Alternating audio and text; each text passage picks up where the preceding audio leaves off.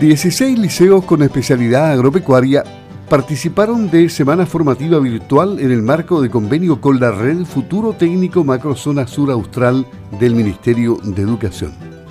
Para conocer más detalles respecto a este tema, vamos a conversar hoy en Campo al Día con Lorena Chaff, gerente de la Corporación de Desarrollo del Sur. ¿Cómo estás Lorena? Buenos días, gusto de saludarte. Buenos días, Luis. Un gusto también saludarte nuevamente. Bueno, hablamos en el mes de abril de este año y esto marca una diferencia porque en ese tiempo hablamos de lo mismo, de una semana de actividades de este tipo, pero ¿cuál es la diferencia entre lo que pasó en abril y lo que pasó ahora bajo este convenio de la Red Futuro Técnico Macrozona Sur Austral del Ministerio de Educación? Cuéntanos detalles. Gracias por tu invitación, Luis. Mira, te comento que esta segunda semana formativa que hemos tenido durante agosto, de hecho terminamos este viernes que se fue, es una semana en donde cerramos el, convenio que teníamos con ONG Canales en, relación a esta semana de alternancia formativa que se generaba en modalidad online. Y la diferencia son varias. Mira, la primera es que esta, en esta semana le dimos una mirada al rol de la mujer en la agricultura.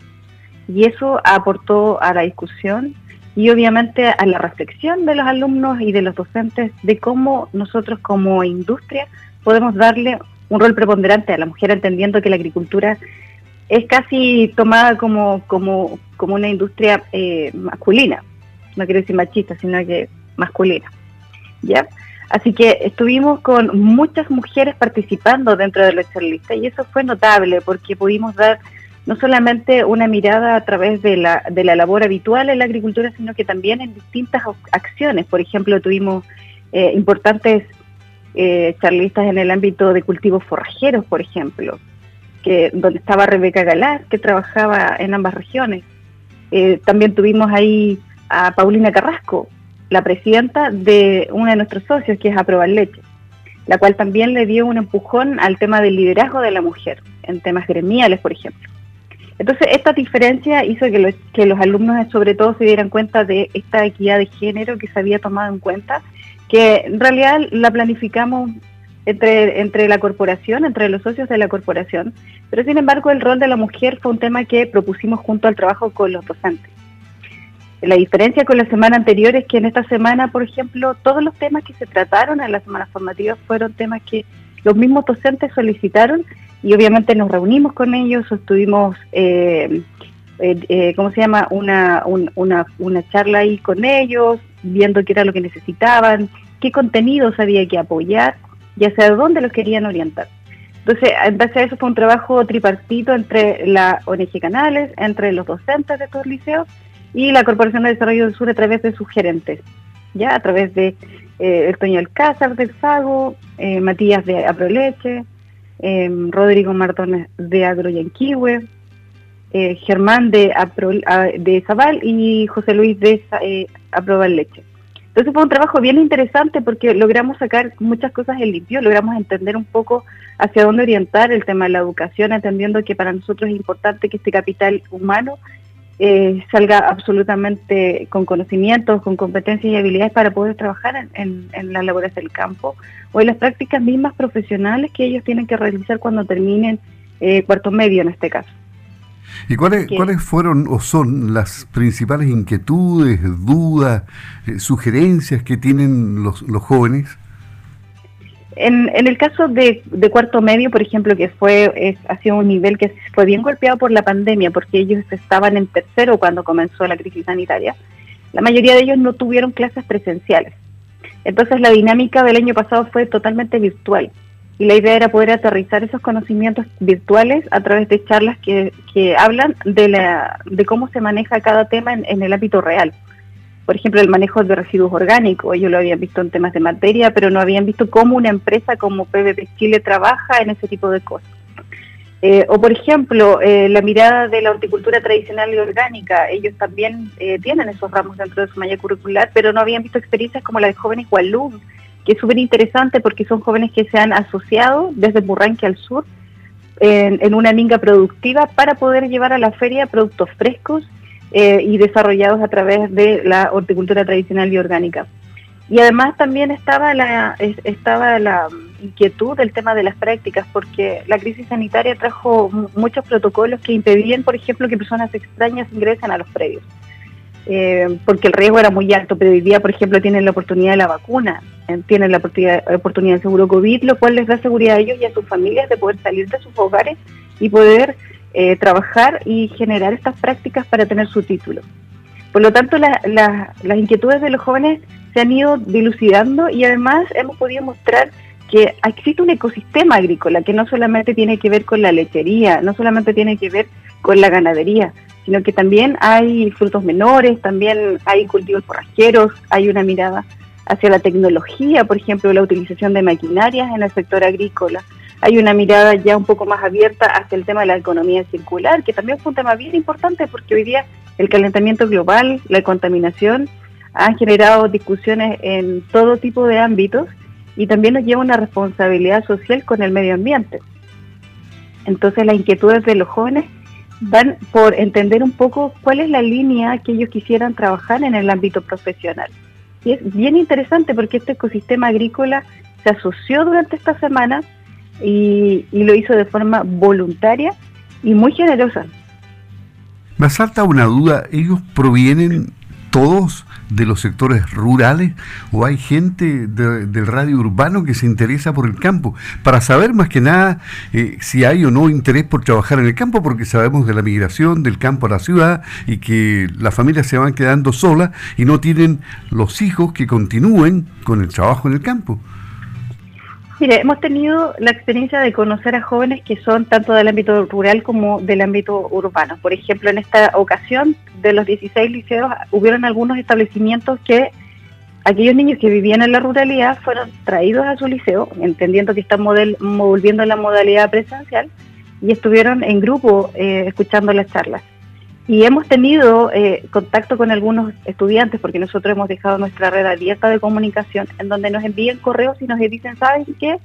Eh, yo soy del área urbana, mis papás no tienen campo, pero me gustaría saber cómo puedo conseguir una práctica profesional porque yo amo el campo, a mí me gusta esto, a mí me gustaría trabajar en agricultura.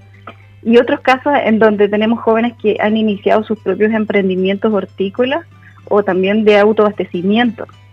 Entonces, como tú puedes ver, eh, efectivamente existe un sector de jóvenes que finalmente emigran porque se van a estudiar a la, educación superior y muy pocos de ellos vuelven, pero hay un porcentaje que hoy día está volviendo porque de una oportunidad no solamente de desarrollo profesional en su familia o con los terrenos que tienen, los predios que tienen sus papás, sino que también ven una oportunidad de negocio.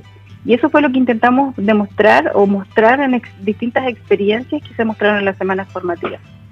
Así que sí, es efectivo lo que tú señalas, eh, hay un mix. Es decir, eh, ¿ustedes hacen una evaluación positiva de todo esto? La verdad es que sí, porque de partida, el promedio tuvimos 300 niños conectados de forma simultánea y a través de las salas de clase otro poco más y sabes que la participación fue súper positiva, fueron muy respetuosos, muchas preguntas a todos los charlistas, muchas. Y además de eso pudimos y tuvimos la oportunidad de abrir los micrófonos. Entonces, cuando tú abres los micrófonos con una eh, audiencia tan grande, eh, también se corren riesgos, porque la verdad es que eh, no nos conocemos, no los conocemos a todos. Entonces la filtración de alguien extraño también es, es, preocupante, pero la verdad es que en este caso, en ambas, en ambas semanas yo tengo que decir que los niños se portaron muy bien, fueron muy respetuosos. Eh, de hecho, nosotros como corporación generamos estímulos para aquellos que participan más en temas de chat y, obviamente básica, eh, es básicamente para que ellos vean que nosotros vamos a seguir respaldando esta formación. Entonces, para nosotros como corporación fue muy positivo, aprendimos mucho de ellos, aprendimos mucho de los docentes que es una labor muy ardua la que ellos están haciendo y, les hago llegar mis felicitaciones por el gran trabajo que hoy día están realizando. Eh, y nosotros nos quedamos con, con grandes desafíos. Fueron dos semanas formativas en este año, pero ahora justo en este mes de agosto estamos en la semana TP, entonces eh, la semana de la educación técnico profesional. Así que aún nos quedan actividades para realizar con algunos liceos de la región de los ríos y de la región de los lagos. Eh, también en charlas y eh, online, pero ya de forma un poco más específica a solicitud de cada establecimiento. Así que también un saludo para ellos porque están en su mes. Pero sacamos muy, bueno, muy buenas eh, conclusiones de esta semana y vamos a seguir trabajando para apoyar la educación técnica. Creemos firmemente en que los niños merecen tener competencias y habilidades extraordinarias a las que ya el, el plantel educativo les genera. Bueno, y te cuento una noticia que hoy día la vamos a publicar también, y es que hemos firmado un convenio de colaboración con Coprince a través de Agrocapacita, y hoy día entre, entre Agrocapacita y la Corporación de Desarrollo del Sur estamos entregando becas de certificación CENSE. Ya partimos con el Liceo de Fresia y ahí em, hemos logrado que 13 niños se certifiquen en inseminación artificial eh, bajo el alero de este convenio. Y Ayer ha comenzado la capacitación CENSE en enfermería de ganado en el Liceo Insular de Achao, en donde tenemos ahí a 14 alumnos que se están especializando en este curso. Así que es una gran noticia de que las empresas privadas apoyen esta formación, porque así nosotros también generamos profesionales más seguros, profesionales con más motivación, con más ganas de trabajar por el campo, con más ganas de seguir sus sueños, con más ganas de especializarse. Así que esa es una, una primicia que te, que te estoy dando porque vamos a, entregar hoy día la noticia y estamos súper, muy contentos y agradecidos de la solidaridad y del trabajo que ha hecho Coprinsam en la educación técnico profesional. Perfecto, me parece estupendo. Y finalmente, ¿cuáles son los grandes proyectos que ustedes sueñan, anhelan, que están forjando y que en el futuro podrían levantar?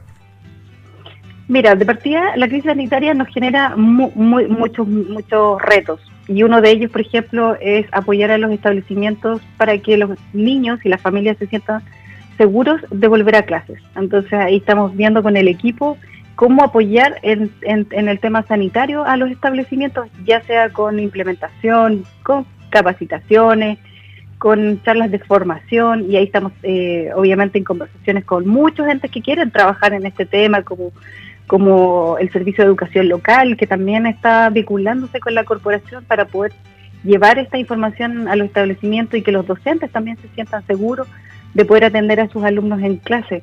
Y obviamente nuestra mirada siempre está enfocada a, seguir apoyando la educación en todos los ámbitos, eh, comenzar a trabajar con el emprendimiento y la innovación, que también Estuvimos parados por el tema de la crisis sanitaria, pero hoy día estamos levantando ese proyecto también para poder eh, marcar una diferencia y poder potenciar esta cadena de valor agrícola que existe en la región a través de estos pequeños emprendimientos que nacieron producto de la crisis sanitaria. Eh, y también, obviamente, tenemos la mirada puesta en generar esta articulación de actores en el ecosistema agrícola. Es importante que siendo una zona eh, en donde no solamente se trabaja el tema de la leche, el tema de la carne, también podemos darle valor agregado a, otras áreas de, productivas de la agricultura. Entonces, se vienen muchos desafíos para nosotros de aquí a fin de año. Todavía. Me parece bueno. Lorena, Lorena Chaff, gerente de Corporación de Desarrollo del Sur, aquí en Campo al Día, dándonos cuenta de esta actividad que fue una semana completa donde estuvieron, por supuesto, en contacto con los estudiantes que aman el campo. Así es que despídete de ellos que deben estar escuchando y envíale otro saludo. Muchas gracias, eh, Luis, por la, por la entrevista. Muchas gracias por permitirnos, obviamente, difundir estas actividades. Queremos invitar a todas aquellas empresas que quieran sumarse a la corporación a hacer un trabajo de responsabilidad social en el tema de educación, que yo lo recomiendo. Es muy bonito, los jóvenes son hoy día un mundo de creatividad impresionante. Son jóvenes que quieren salir adelante y obviamente la idea es que nosotros podamos apoyarlo.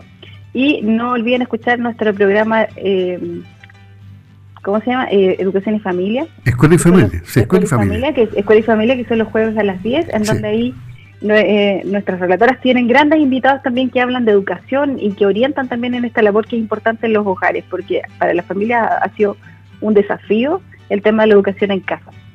Así que los invitamos a seguir escuchando Radio Sago y muchas gracias Luis. Ok, Lorena, a ti, muchas gracias a ti. Hasta pronto, gracias. Que estés muy bien. Adiós.